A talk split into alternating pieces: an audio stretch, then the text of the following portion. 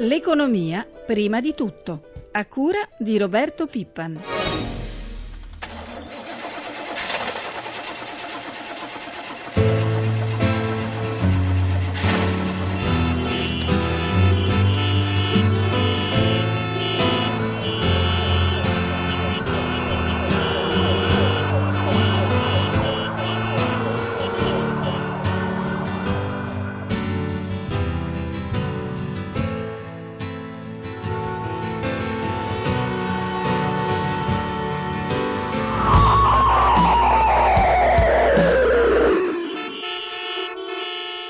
Traffico, file, rumore, smog. Oggi sarà una giornata nera per chi deve spostarsi nelle città. È infatti in corso lo sciopero nazionale del trasporto locale voluto dai sindacati di categoria di CGL, CISL, WIL, UGL e CISAL. Durerà l'intera giornata, ma come sempre nelle principali città ci saranno le fasce di garanzia durante le quali bus e metro saranno in circolazione e disagi si potranno verificare anche nel trasporto aereo. Dalle 12 alle 16 eh, sospenderanno infatti il servizio i piloti di Alitalia aderenti ad AMPAV, Avia e AMPAC.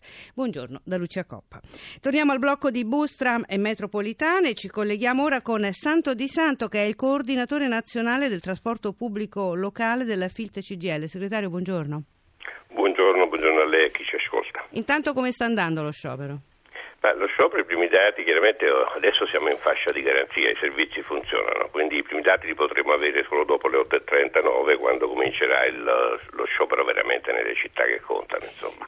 Crediamo che ci sia una partecipazione che sfiorerà il 100% e chiediamo scusa ai cittadini e agli utenti per i disagi che dovranno sopportare. Senta segretario, in sciopero per chiedere un nuovo contratto, il vecchio è scaduto da 5 anni, un contratto che interessa 110.000 lavoratori, ma cos'è che da tanto tempo impedisce di arrivare ad una firma?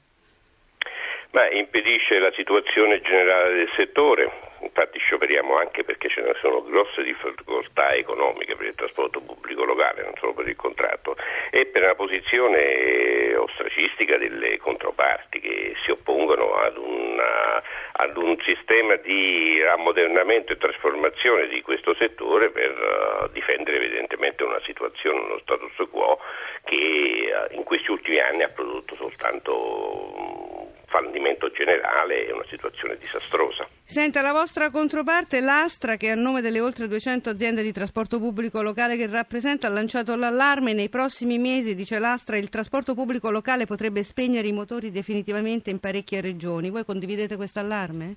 Noi condividiamo, lo sciopero è per il contratto, perché questo contratto appunto non si rinnova da 5 anni, l'ultimo aumento economico è del 2008, ma è anche e soprattutto per il grande pericolo del tracollo del trasporto pubblico locale. Lo Stato ha stanziato per il 2013 5 miliardi, tenga presente che nel 2010 i miliardi erano 7 miliardi e 700 milioni.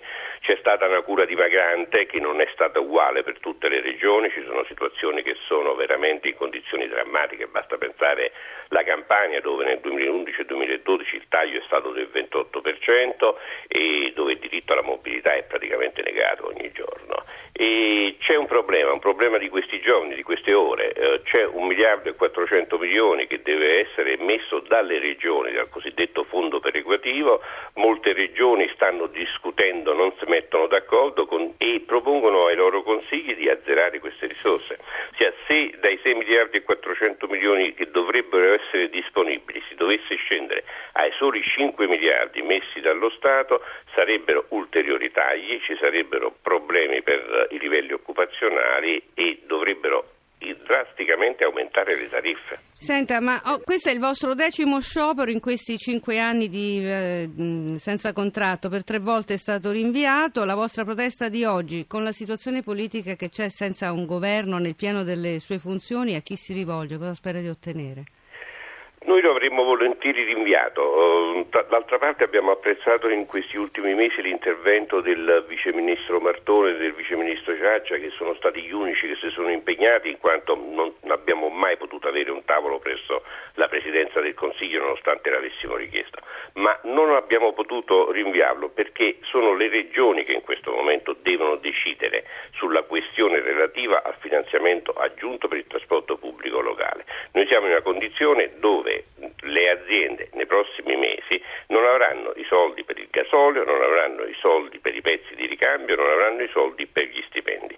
Tenga presente che noi, voglio che sia chiaro a chi mi ascolta, non siamo a difendere le aziende del trasporto pubblico locale che devono cambiare e deve cambiare anche l'atteggiamento della politica locale verso queste aziende.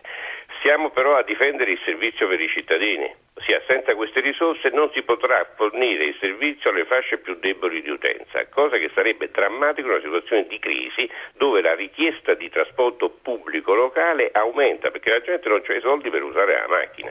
Grazie segretario, buona giornata. Grazie a lei. Parliamo ora di conti pubblici. Ieri il governo ha presentato le nuove stime di crescita. Ebbene, sono in ribasso. Parlano di un calo del PIL dell'1,3% quest'anno, era lo 0,2% in meno la precedente stima, e un ritorno alla crescita nel 2014 con più 1,3%. Il PIL 2012 è sceso del 2,4%. Le nuove stime del governo sul rapporto deficit-PIL prevedono poi un rialzo al 2,4% per quest'anno e all'1,7% nel 2014. Noi siamo collegati collegati ora con il professore Pietro Alessandrini che insegna economia all'Università Politecnica delle Marche. Professore, buongiorno.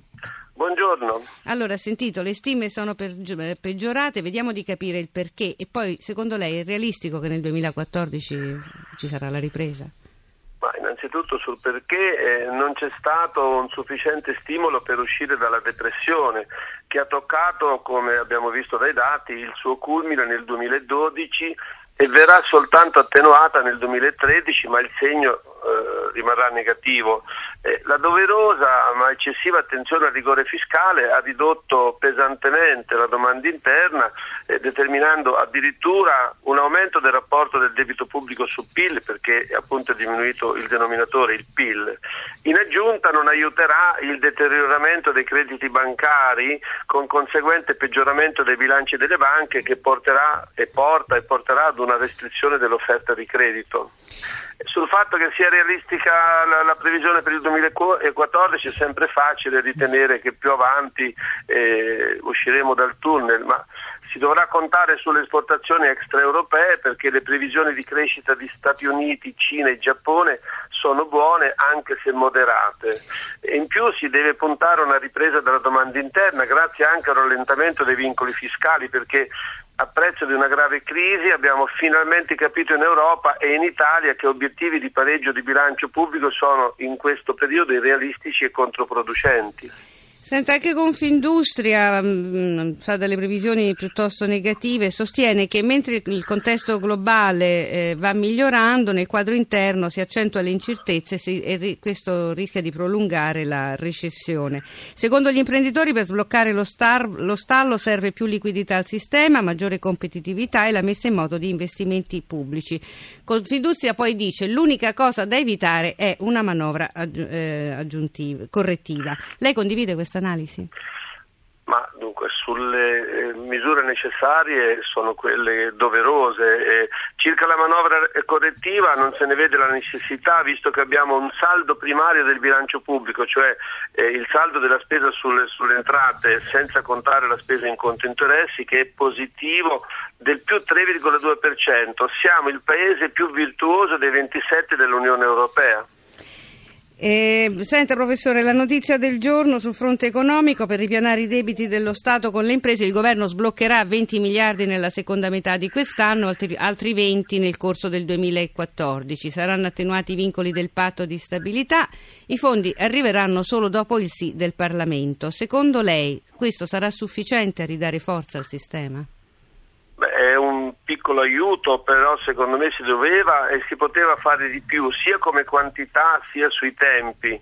Eh, 40 miliardi in due anni, 20 quest'anno oh, e 20 il prossimo anno, ma ne restano ancora 30-35 in sospeso secondo i calcoli della Banca d'Italia. E sono spese sostenute e anticipate dalle imprese che restano non pagate dalla pubblica amministrazione con grave danno per l'occupazione. Ricordo che 10 miliardi sono stati, sono investimenti dei comuni effettuati ma non pagati, quindi ci sarà ci sarà un effetto espansivo della maggiore spesa di cassa della pubblica amministrazione, questi 20 miliardi in più a partire da quest'anno, che farà però aumentare il deficit al 2,9% rispetto al PIL, ma l'effetto sarà ridotto rispetto a quello doveroso e necessario per la ripresa e per combattere la disoccupazione. Quindi è un problema urgente che il nuovo governo dovrà affrontare con forte determinazione in sede europea e nazionale. Professore, noi la ringraziamo, buona giornata. Grazie, buongiorno. Le imprese, lo dicevamo, da tempo erano in pressing sul governo per, per, le misure in grado di sbloccare l'enorme quantità di debiti della pubblica amministrazione e sono variegate le reazioni del mondo imprenditoriale per le piccole aziende di Rete Impresa Italia è solo l'ennesimo rinvio, un fatto gravissimo in una fase in cui così tante imprese muoiono, invece un'apertura di credito alle mosse del governo, sia pure con la richiesta di fare presto, arriva da Confindustria. Luca Patrignani ha intervistato il presidente di Confindustria, sentiamo George Quincy.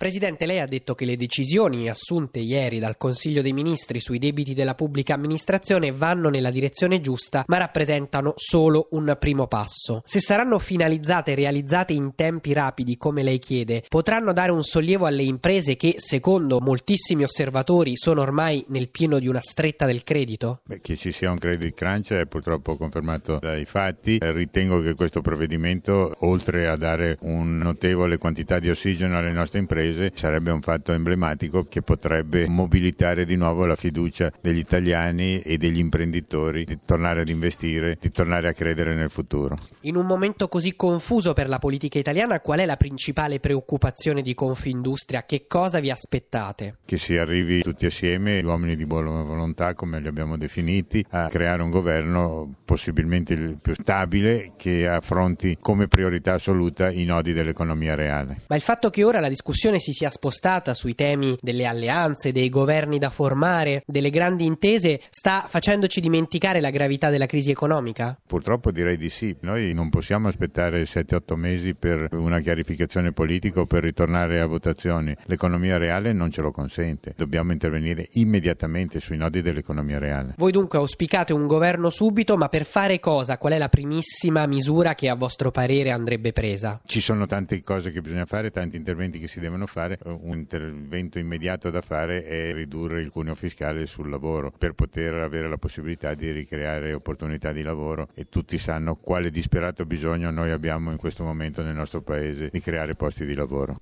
E veniamo alla crisi di Cipro. L'isola è a un passo dalla bancarotta. La BCE garantirà l'attuale livello di liquidità di emergenza solo fino a lunedì. Preoccupati i paesi dell'Eurogruppo che temono un rischio sistemico, gli occhi dell'Europa e mercato, dei mercati sono quindi puntati su Nicosia che dopo la bocciatura del Parlamento al prestito forzoso è alla ricerca di un piano alternativo per ottenere gli aiuti da 10 miliardi di euro. Poche le notizie, oltre a quelle di un fondo di solidarietà e una forte ristrutturazione del sistema bancario. Sulla situazione che sta vivendo Cipro sentiamo il nostro ambasciatore a Nicosia, Guido Cerboni, al microfono dell'inviato Marco Sabene.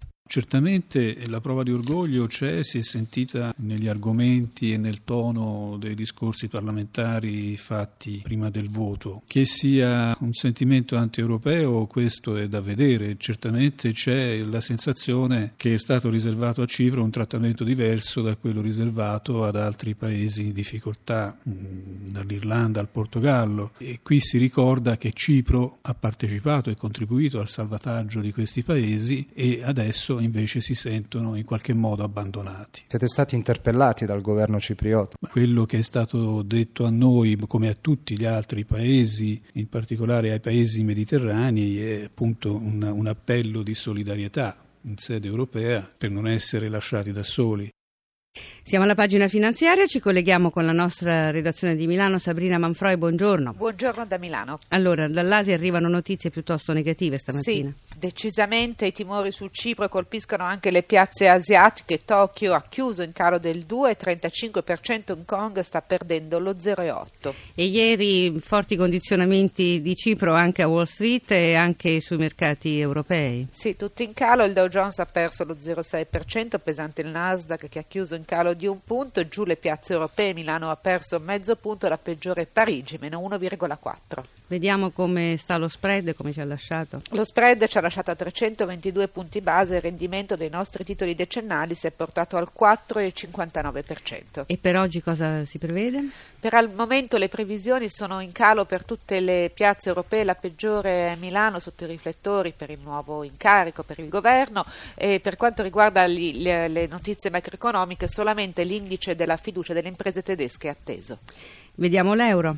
L'euro è, si è indebolito nuovamente ed è sceso sotto quota 1,29 sul dollaro. Grazie a Sabrina Monfroi, grazie anche a Francesca Librandi per la nostra copertina e per l'assistenza al programma. Buona giornata da Lucia Coppa, la linea torna a Francesca Malaguti.